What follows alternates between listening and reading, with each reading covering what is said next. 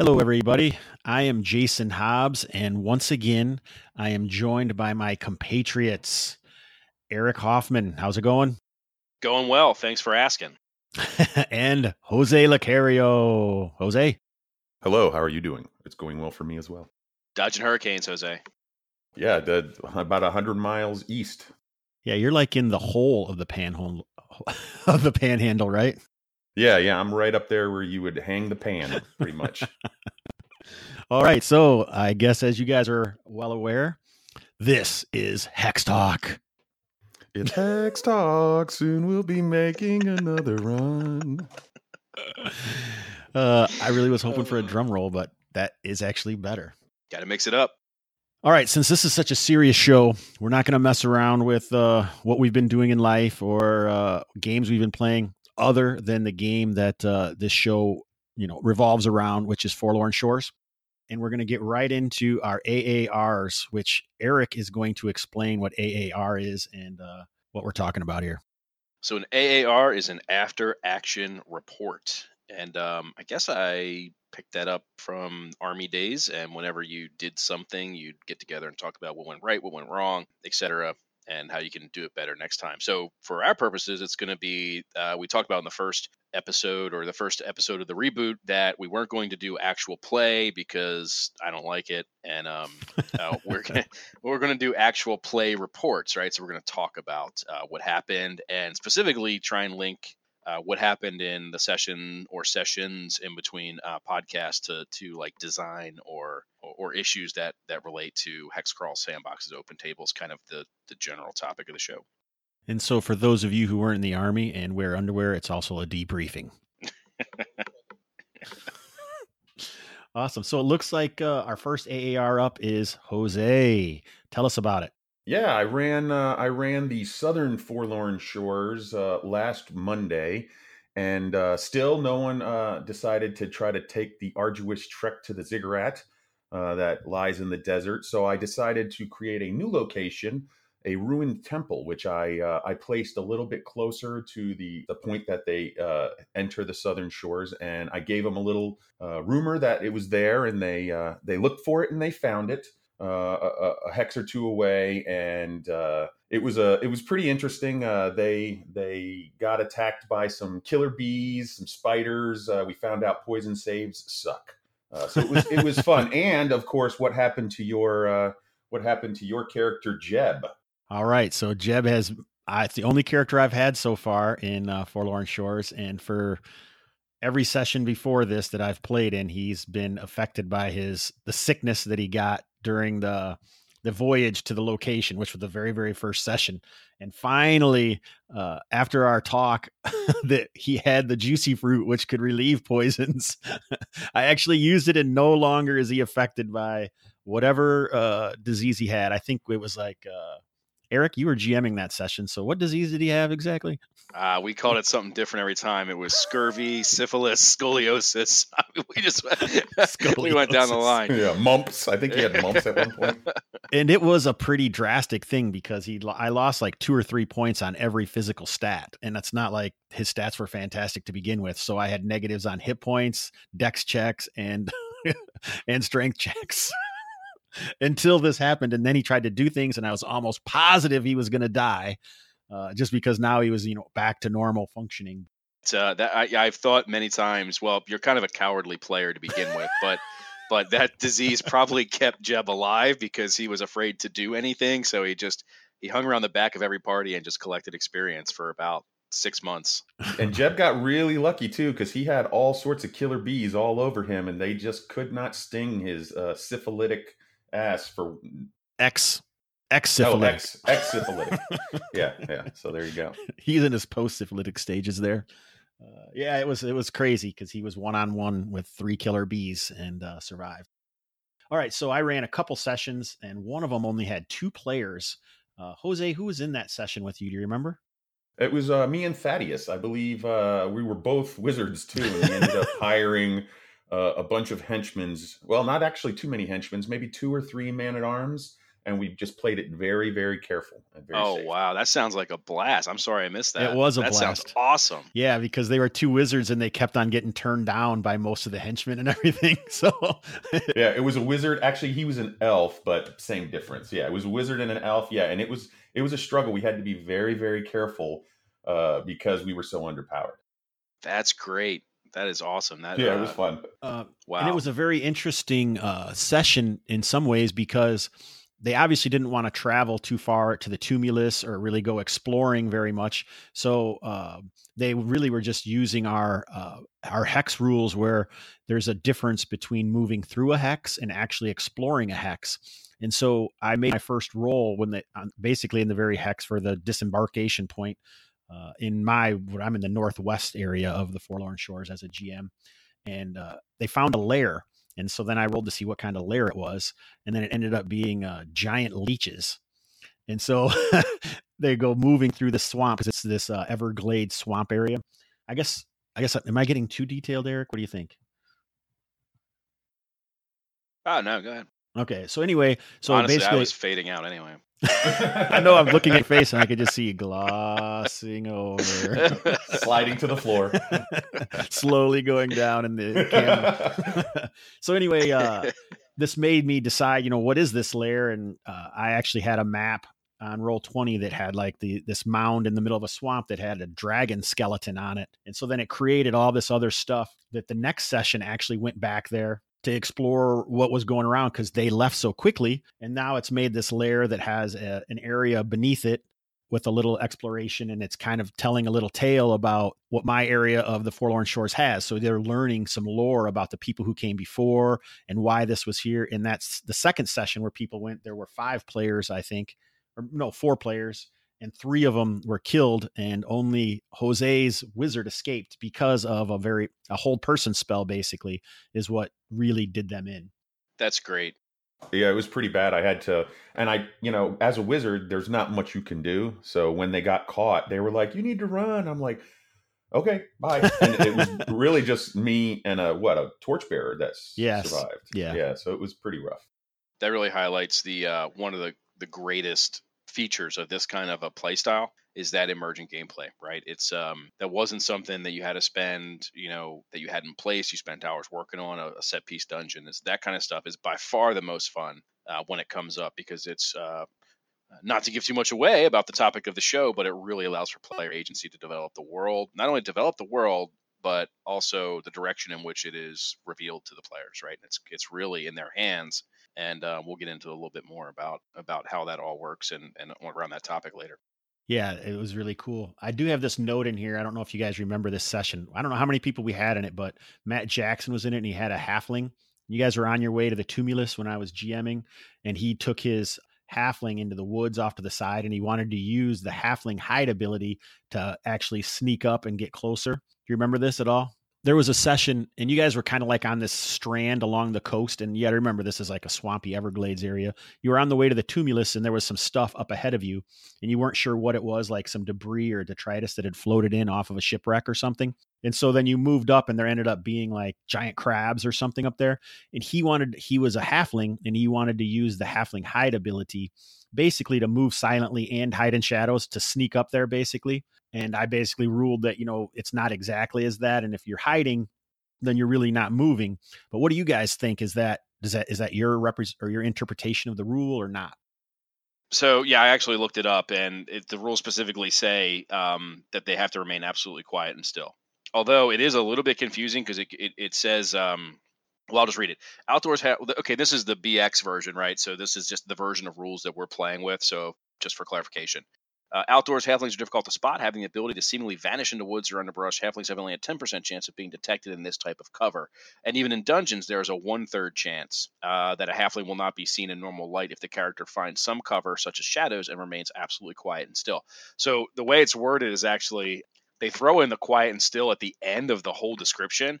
Which I could see how Matt would say, oh, well, in dungeons, they have to remain quiet and still because that's a separate use case, if you will but you know i it's it, it's not clear in the rules yet you know coin toss and that's rule uh, rulings not rules right which is a Tom Moldvay jammed a lot of stuff, probably the best that anybody could in the 64 pages, but everything's not covered, right? Or, that's why you don't get the huge volumes of rules that later editions have. And so that's one of the features of old school play. So you just gotta you gotta pick one and go with it. And uh, I think you're right either way. what do you think, Jose? You got anything to add to that?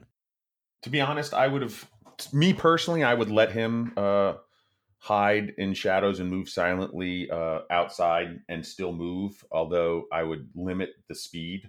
You know, he couldn't obviously dart around at full speed, but yeah, I would let him. I would let him move slightly because it seems like uh, a halfling in the woods. It feels right to allow him to move at least somewhat. You know what I mean? Uh, rather, like Eric mentioned, maybe not in the dungeon, but uh, that's a whole different scenario. So interpretation there um, for me, I'm I, I, would let him do it. Yeah, my knee jerk re- reaction was screw Matt Jackson. Your halfling is going to die.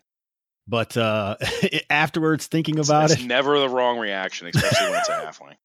When it's him, you mean, or just a player in general? I said, especially when it's a halfling. Yeah, exactly. Because I don't even use halflings or elves in my uh, normally in any game that I run you know how I feel about it is unless you're playing a human fighter, I think the world should rule against you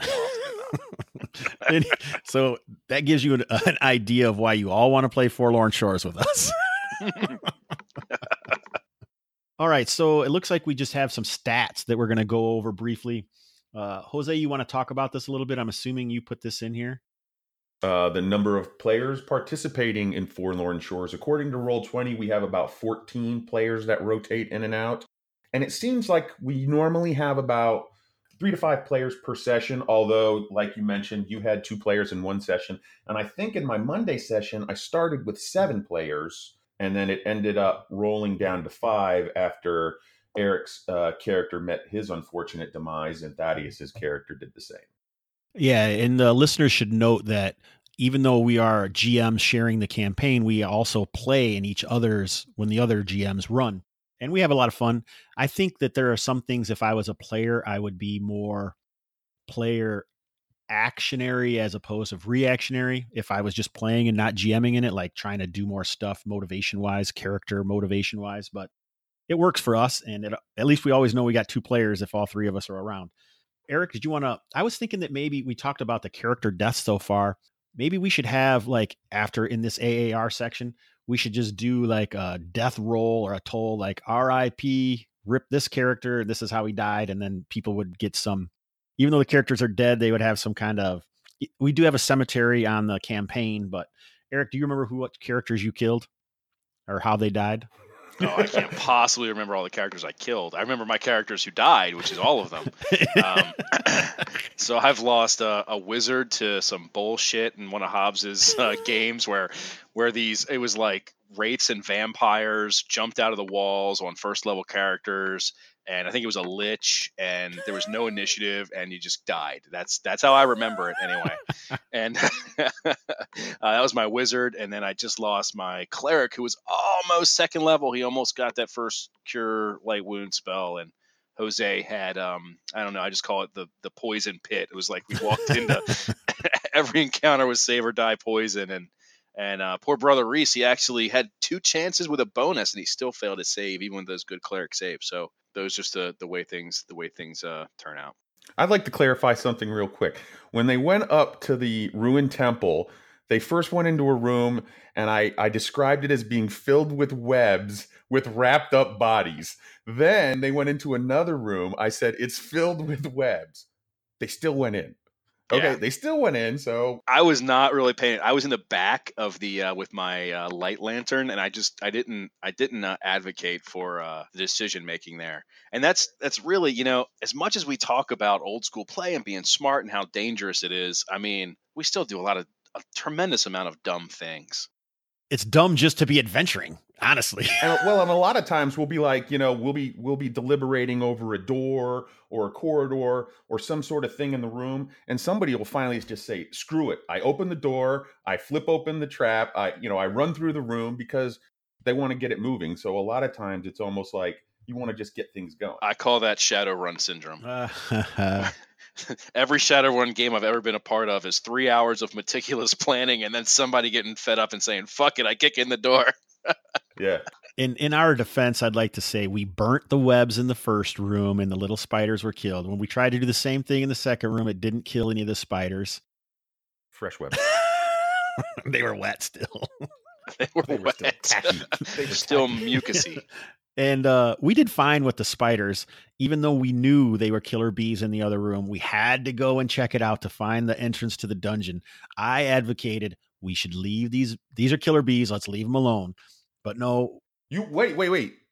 I, I have to I have to take umbrage with your sentence there because I believe it was your character who climbed up onto the roof and threw the first vial of oil into the roof hole that caused the bees to come out and attack everyone. So I don't know if you were really advocating to leave them. I alone. was, but then everyone else wanted to, and so then we had to do something to get them going. So Wink, wink. nudge, nudge.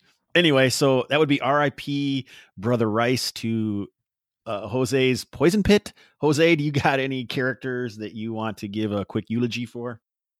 Uh, yeah, I, I I miss Brother Reese. Um, but from the spiders, I heard that he was delicious, and uh, then Thaddeus's character, of course, became a, uh swollen mess from a killer bee attack. So uh, rest in peace, uh, Thaddeus's character, and of course your henchman as well died, uh, Beneda Eric. So um, it's not like you died alone. She was one day away from retirement. She was she she was ready to go. So on our list, Eric has killed two characters and Jose has uh, killed two characters, and I have no idea how many characters I've killed. All I can remember is the last session that I GM'd, which was uh, three characters were killed in that one game. that would be uh, Brasco's Zard, Morenthal, Pete's uh, fighter, and uh, Caleb's fighter Garrett. That would be Caleb Condrove, and all of them were killed by the uh, hold person spell by that uh, undead cleric thing. So rest in peace, characters. we barely knew ye. oh, I shouldn't be laughing. I'm sorry. No, this is a very respectful moment.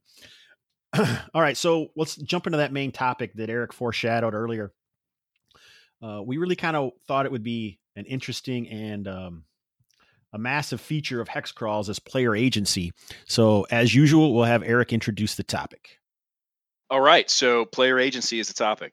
Uh, so we were talking. Uh, I guess we looked at the questions for the week, and that gave us the idea for the topic, or gave me since everyone else whiffed on getting the show notes together. And the uh, major feature of the Hexcrawl Sandbox West Marches open table kind of play that we talk about mostly here on Hex Talk is that players have seemingly, you know, unlimited choices, right? Um, they can go in any direction in a traditional hex crawl, uh, in a sandbox that they, they get to play in it, right? So there's some things that are there, but they get to build stuff too, and in many different ways. And so as a play style, you know, we all like that, and we've talked a lot on the merits of it. Um, but uh, we wanted to riff back and forth on other play styles that might have player agency and and our experience with those, and then kind of how to handle it as a GM because it can sometimes be stressful or anxious, or people don't really know exactly mechanically how to go about dealing with that. And um, so that's what we're going to talk about. Yeah.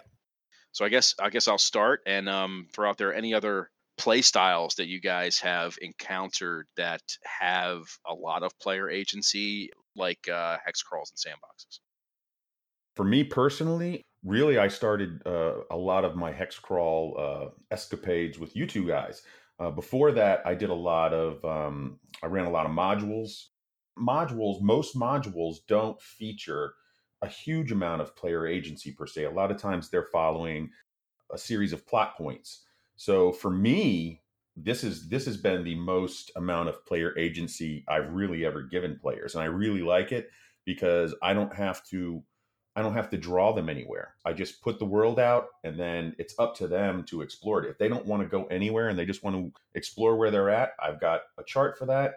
As you build your as you build your setting, it gets uh, more full and there's more for them to do and it makes it much easier to run anytime and uh, allow them to go in any direction because you've got more bases covered. Yeah, I uh, I would agree with most of that. I would say I really didn't do. I mean, I've been gaming since for forty years, we'll say, but I can't say that I was really doing hex crawls. Normally, we were just playing an adventure or whatever when I was growing up, and uh, there was some of it, but usually the GM had a plot or something in mind, and that's what the players played through. And they even had that in their mind that let's stay with the plot the GM is doing. Sometimes there was some going off the rails, and because we're almost kind of talking about railroading versus not railroading, right?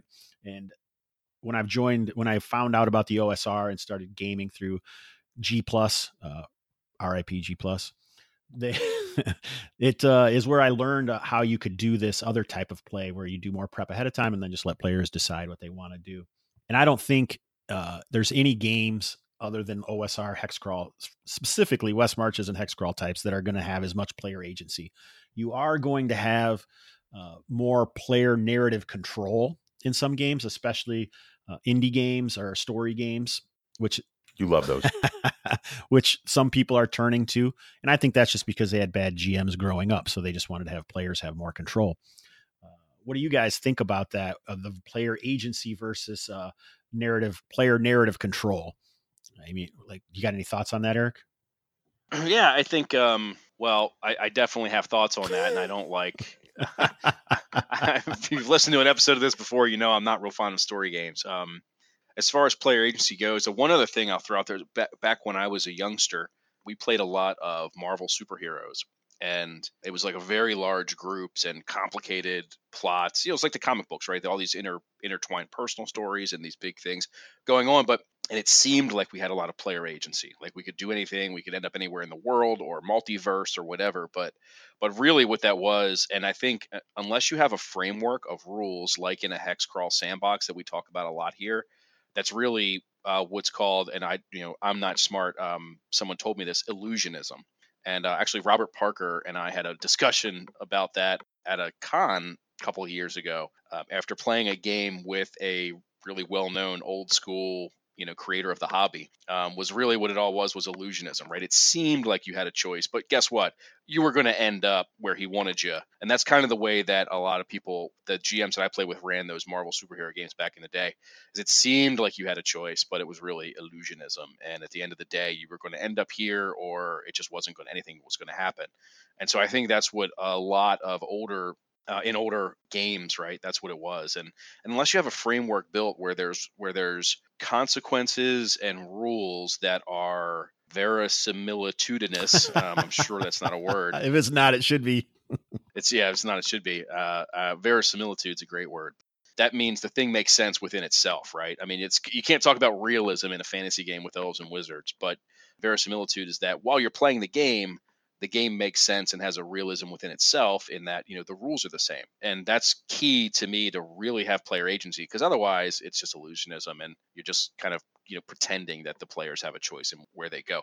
Now all of that didn't answer your question at all but with the indie game story gaming so you think i would like it is they've super codified the rules of player agency in that in that your narrative choices, how you can drive and change the narrative, are mechanically built into the game. So, for instance, like in Torchbearer, I think, or I know Lord of the Rings, um, the One Ring, you like basically spend points or pools or traits of your character to change the actual story.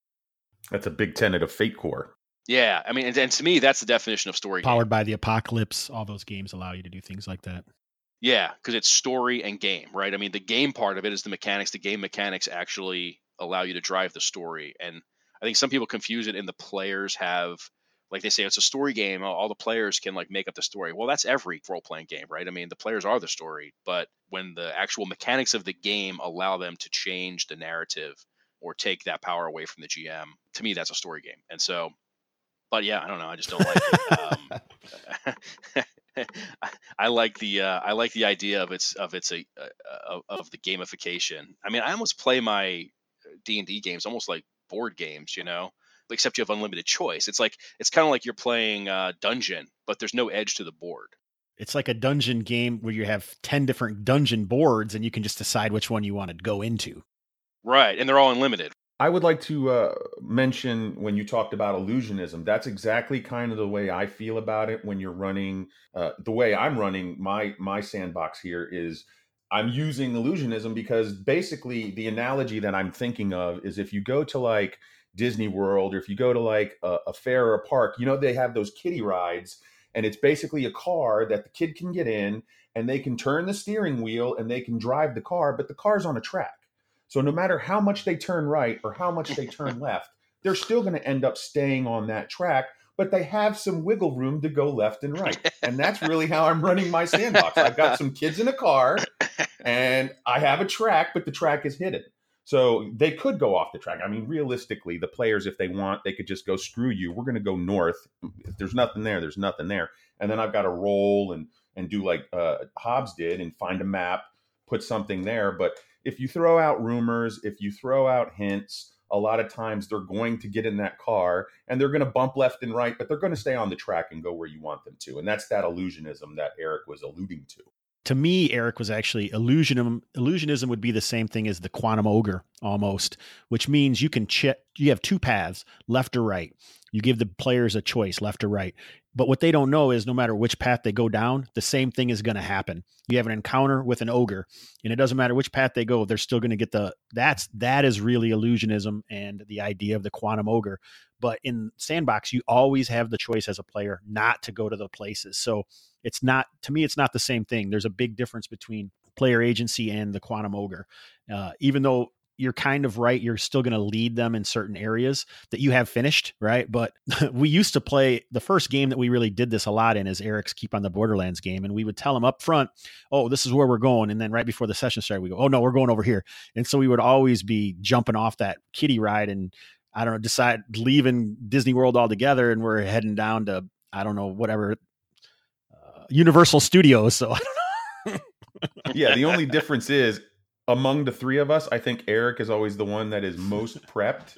So I think we very rarely were able to go so far off the rails where he didn't have anything there for us. Or you could have, like you say, you throw the quantum ogre in and it becomes it becomes the wall that keeps them from going that direction or it stalls them. Um, we talked about this in a previous episode. If the players want to go somewhere, you can always have a stall tactic. You can put an encounter in the middle, uh, a small dungeon or a small set piece to delay them if you don't want them going somewhere where you're not ready to have them.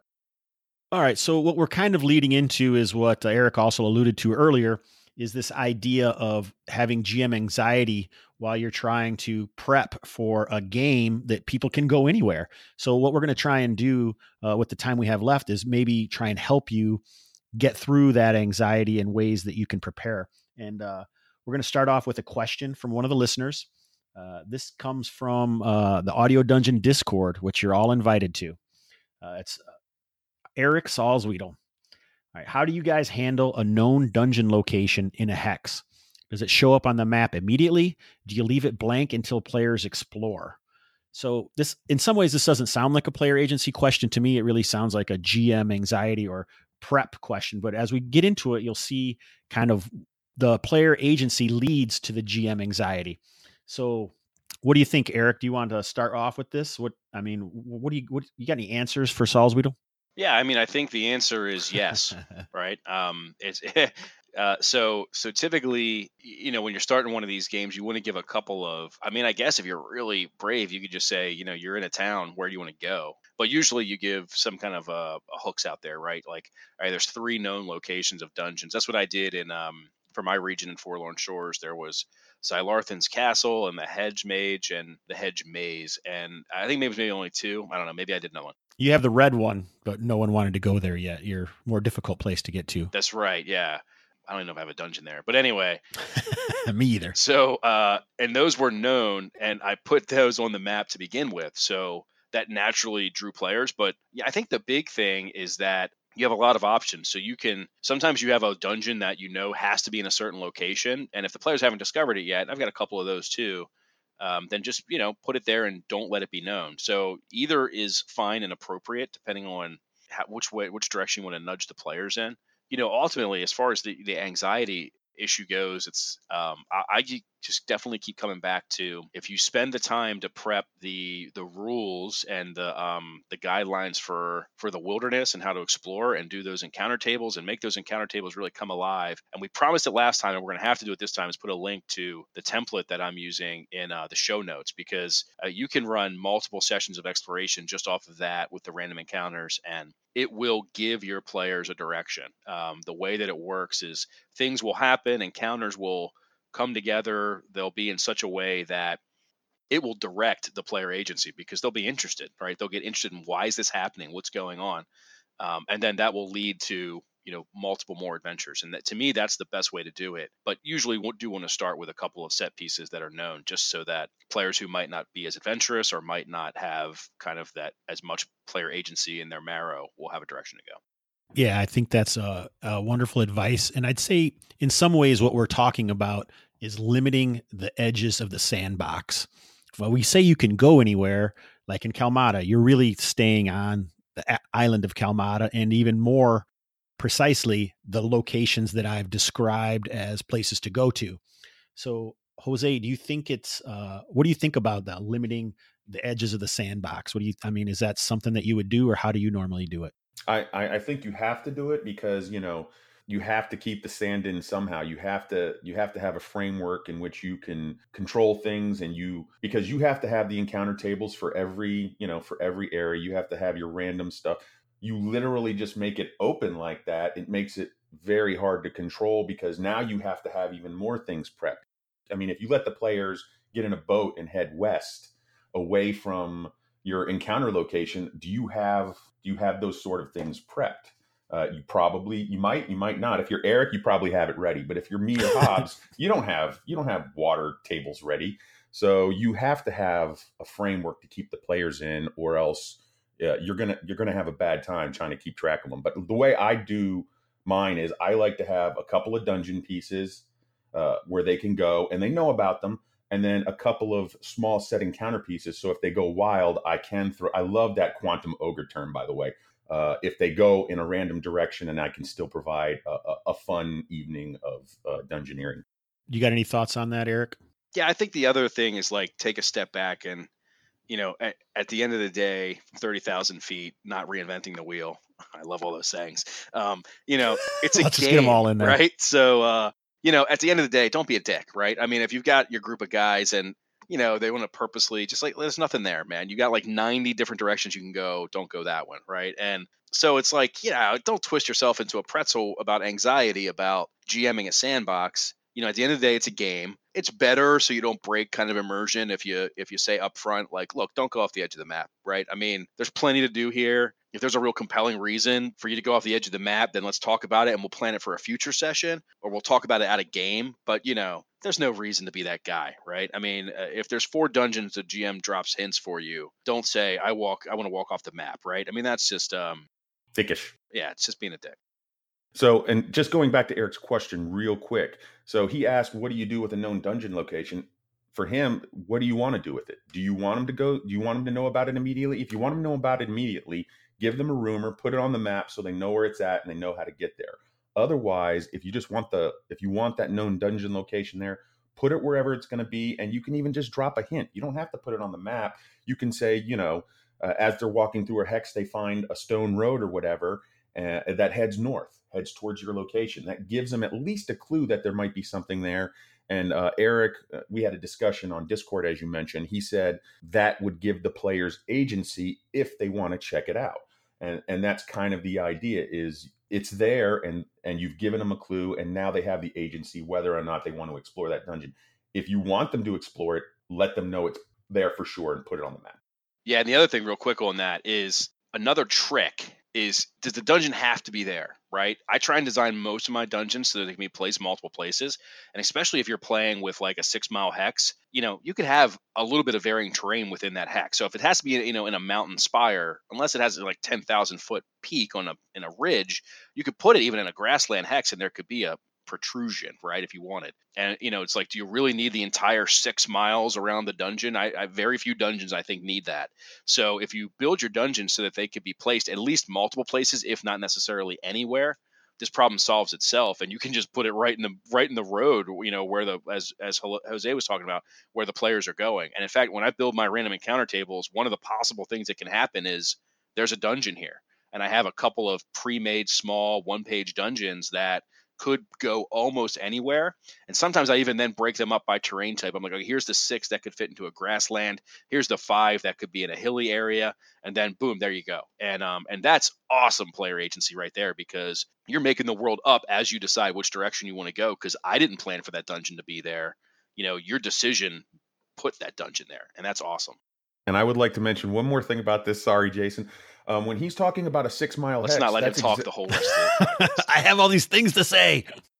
when you're talking about a six mile hex, just like Eric said, that is a huge amount of space. That is that is a massive amount of space. So yeah, you could put a, a mountain in there. You could put a small forest in there. You could have a small swamp in there. If you look at a map of the United States, for instance, uh, you won't see 90% of the rivers that exist in the United States because they're small. But you're talking about 30, 40, 50, 100 mile rivers that just that don't fit on that scale of map. So you can pretty much put anything in a six mile hex that you want to put in there to make that dungeon work. All right, good. Now I finally get to talk. anyway, I wanted to mention One more thing I wanted. No, go ahead. I'm sorry. One thing I wanted to say is when Eric was talking about, you know, the things that you can do or can't do during a session by limiting the thing, he was really talking about session zero in your eye, Eric. So he hates that too.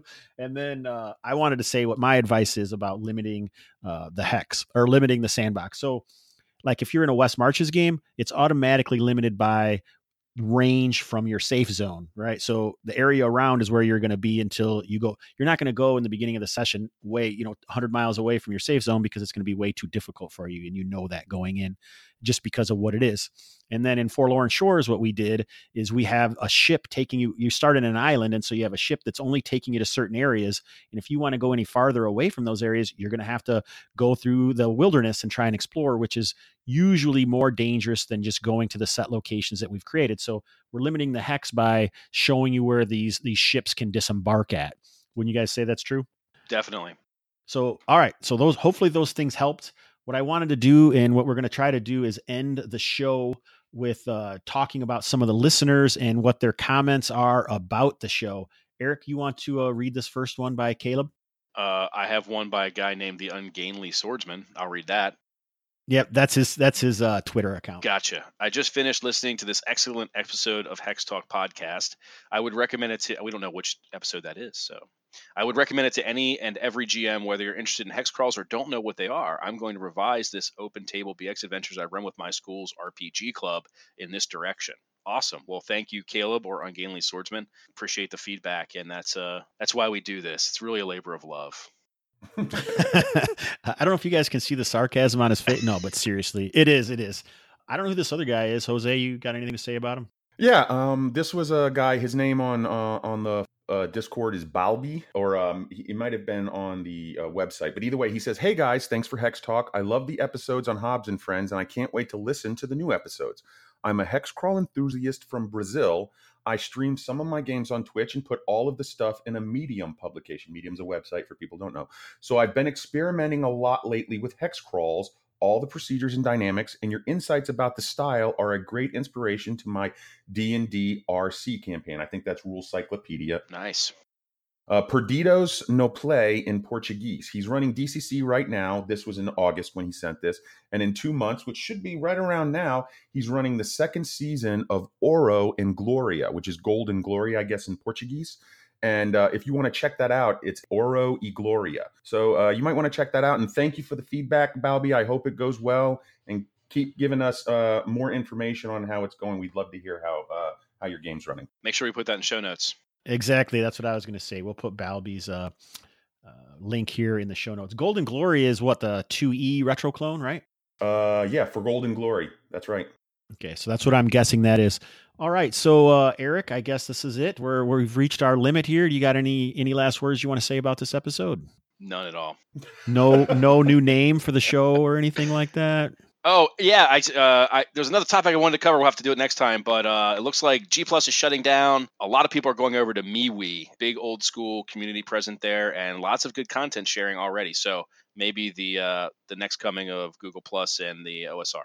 There is a Forlorn Shores group and a Hex Talk group at MeWe already. And uh, you can find any of us, Eric Hoffman, Jose Lacario, Jason Hobbs, all at MeWe. Get in our contact list, people. Jose, anything you want to say?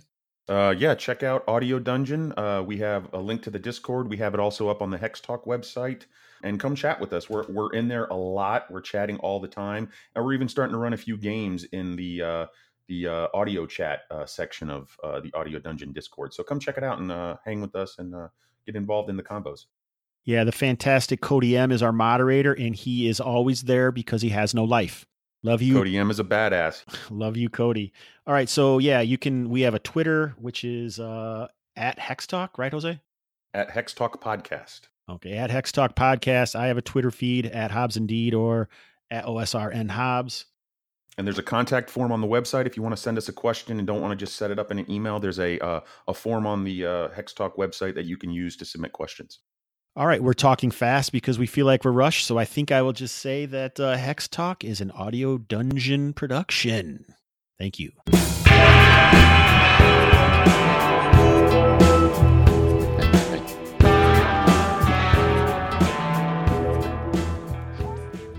This podcast is a member of the Audio Dungeon Podcast Network. For more podcasts, visit audiodungeon.com.